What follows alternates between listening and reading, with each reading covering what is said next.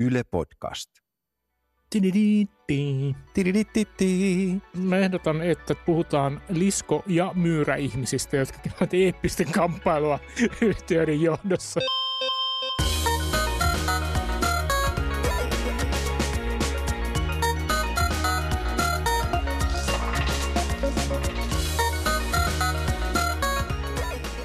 Tervetuloa kuuntelemaan Vikasietotilaa, kollektiivista Elisa chatbottia, joka ratkaisee kaikki ongelmat ja purkaa traumat.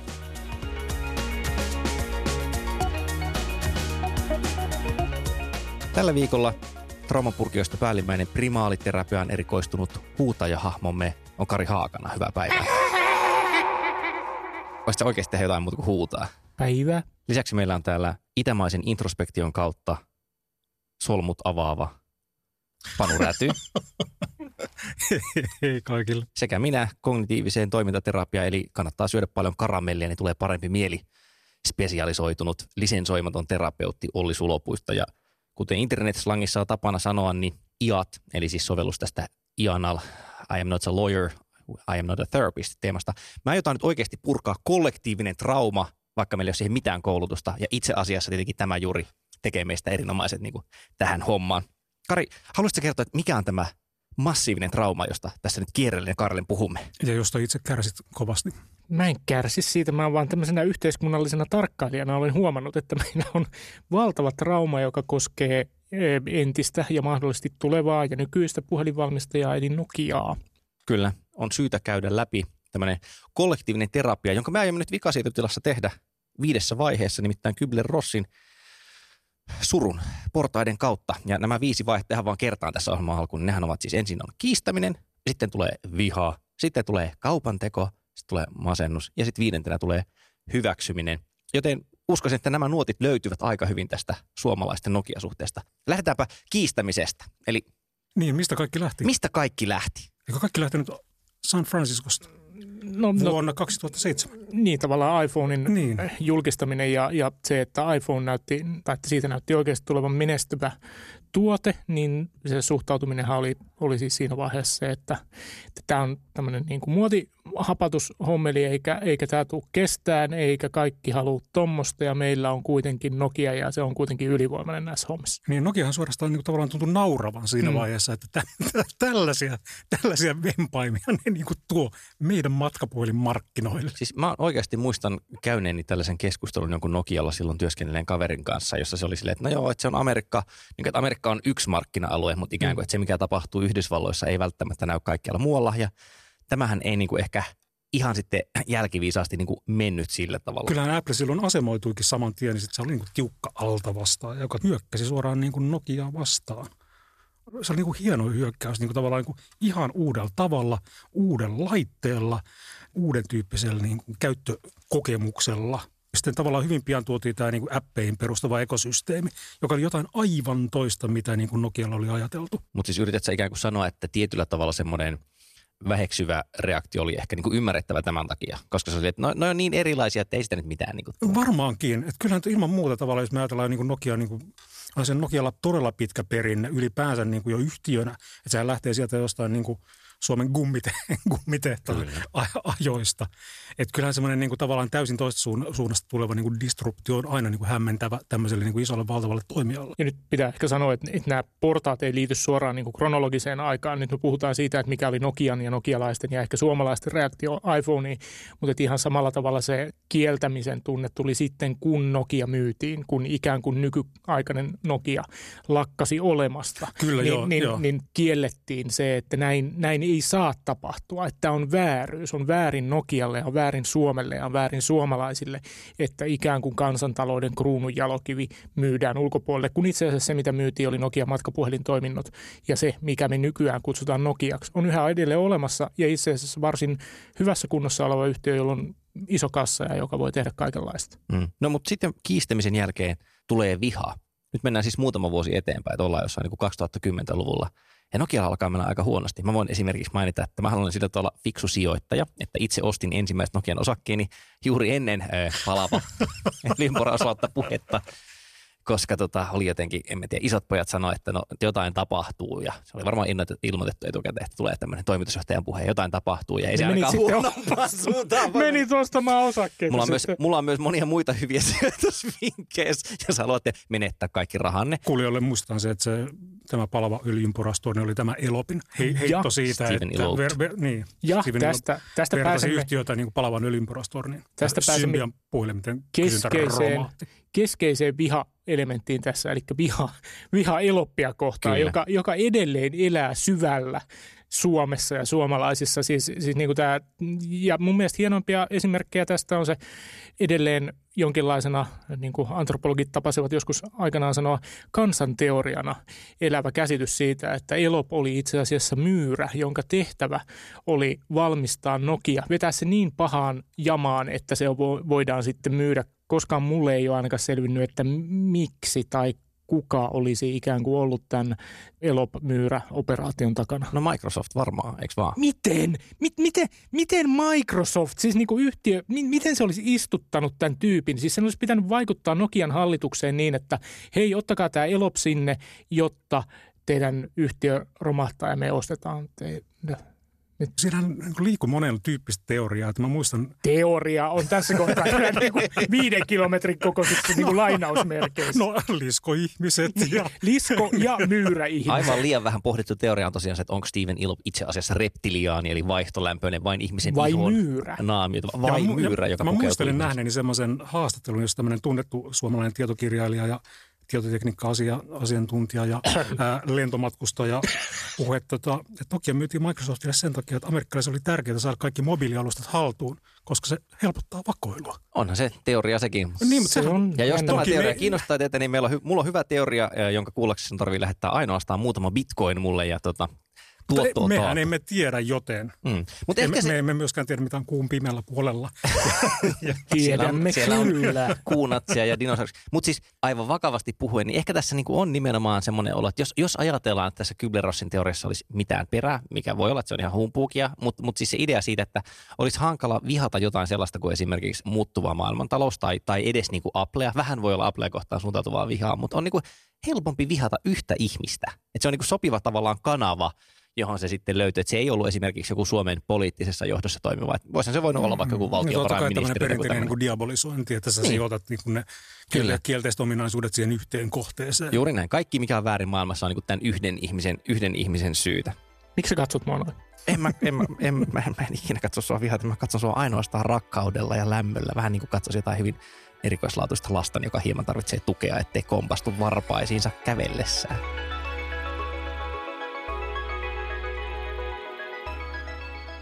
No niin, mutta sitten päästään kolmanteen vaiheeseen. Tosi vihaa jatku pitkään, mutta siis kolmas vaihe on tosiaan tämä niinku kaupan teko, eli siis yritetään rationalisoida tai yritetään jotenkin niinku pelastaa, mitä pelastettavissa on. Ja mä sanoisin, että tässä on niinku hyvin konkreettinen kaupan teko, joista yksi on siis se, että, että kun myytiin Microsoftille puhelimet, Mm, syksyllä 2013. niin tavallaan Toteutui kaik- silloin keväällä 2014. istuin siellä yhtiökokouksessa itse asiassa. On ainoa yhtiökokous, missä ikinä ollut, missä se Niin, koska hyväksyttiin. niin, Mutta pointtini tässä on se, että tapahtuu mitä tahansa, että voitaisiin säilyttää semmoinen olo, että homma on hallinnassa. Eli juuri tämä kysymys, mihin Kari viittasi aikaisemmin, että missä mielessä on niin kuin järkevää jotenkin sanoa, että onko nykyinen Nokia, joka tekee niin kuin tietoverkkokamaa verkkokamaa, onko se sama kuin se Nokia, joka myi julmetun määrän puhelimia eri puolille maailmaa, että onko niillä yhteistä lähinnä nimi ja jonkinlainen historiallinen jatkuvuus. Niin, ja siis se, että Nokia-niminen yhtiö on tehnyt pivotteja kyllä niin kuin jo alusta saakka. Pivottihattuja, pivottitakkeja niin, myös. ja, ja, ja tuota, mm, se oli Suomen pivottikaapeleita. joka Niin. teki kalosseja. Parempi Niin. pyy pivotista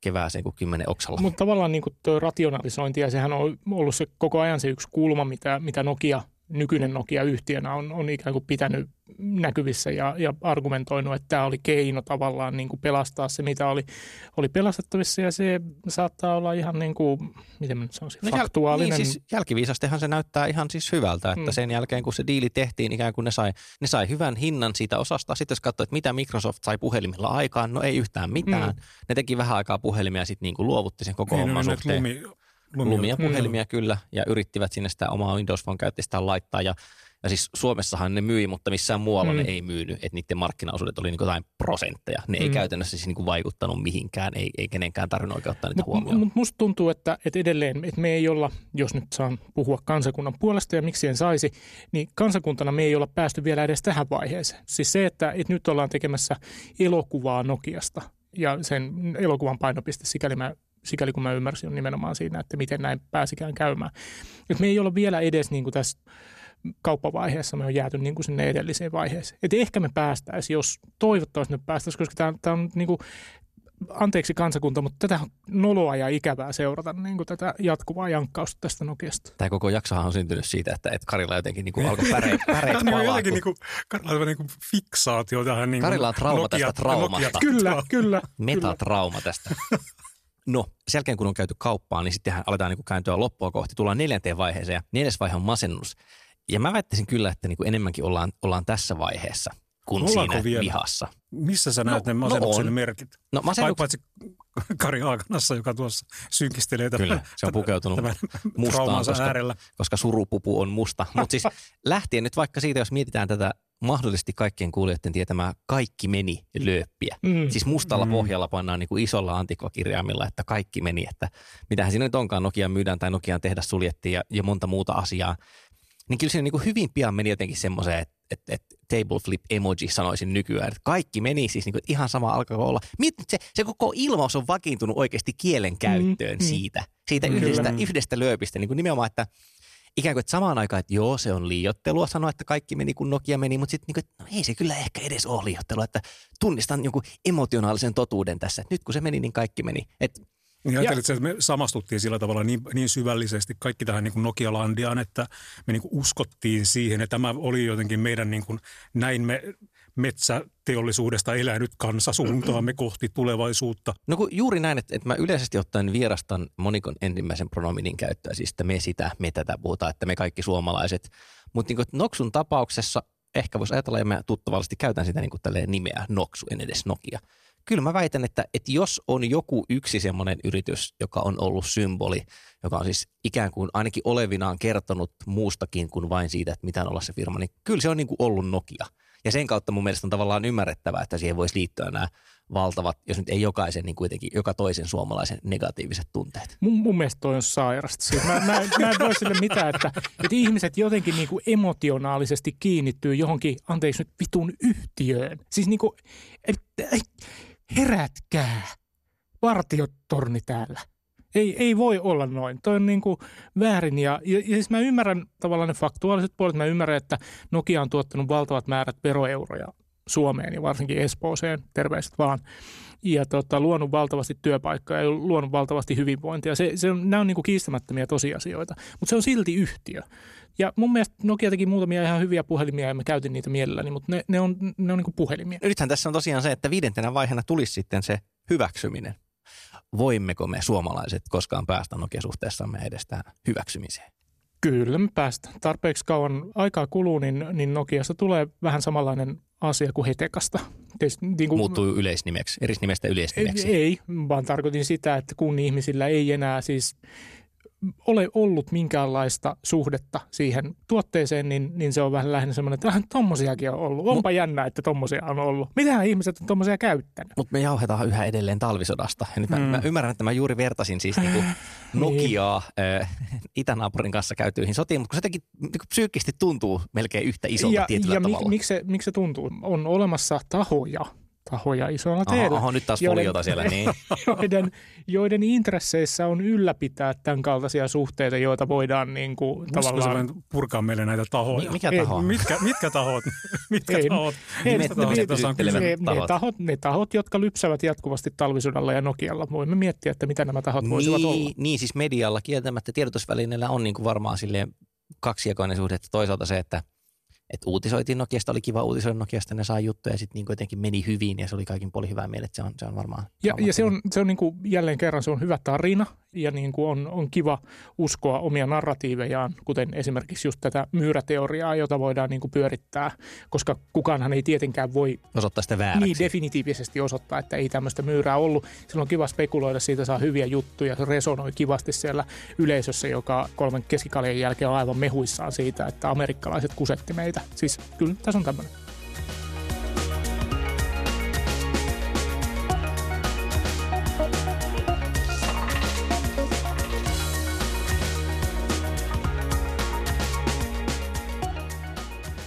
Vikasietotila tässä sudottaa itsensä pääkäyttäjäksi, jotta voisi aloittaa lopetusprosessin ja siihen kuuluu se, että hyvässä järjestyksessä ajetaan ohjelma alas.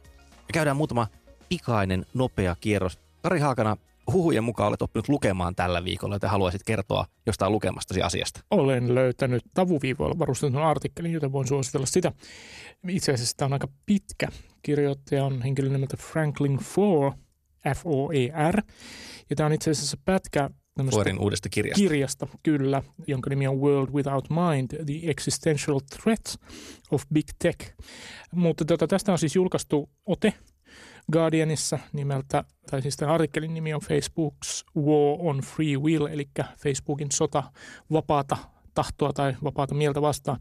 Tämä on hieno kirjoitus sen takia, että tässä ei ole päätä eikä häntä. Tämä, tämä, tämä, tämä on oikeasti, tämä, on, tämä, tämä niin kuin haarautuu suuntaan, jos toiseenkin se, se lähtee ikään kuin selityksenä sille, että, että millä tavalla Mark Zuckerberg on, on niin kuin tavallaan ihaillut klassisia MITin 70-luvun hakkereita ja miten, miten se on vääntänyt sen hakkerietiikan tai hakkerikulttuurin niin kuin perversillä ja, ja liudennetulla tavalla osaksi oman yrityksensä kulttuuria ja, ja sitten se poukkoilee jonnekin, että miten algoritmit on vaan hieno sana, joka ei tarkoita ohjelmointikäytössä yhtään mitään ja ja sitten siirrytään tosiaan siihen Facebookin ikään kuin pahuuteen, joka Tämä on on varsinainen läpitunkeva. Tämä on hämärä ja hämärällä tavalla kiehtova artikkeli. Mistä Olli haluat sanoa tällä viikolla? Tämä on niin kuin enemmänkin osastoa Olli ei osaa. Kävi nimittäin niin, että olin asentanut kännykkääni turvallisen pikaviestipalvelu Signalin, koska niin kuin, miksipä ei. Siis mulla on salattuja viestimiä. Sillä voi sekä soittaa salattuja puheluita, että, että lähettää salattuja viestejä. Tietenkin vain muille Signal-käyttäjille.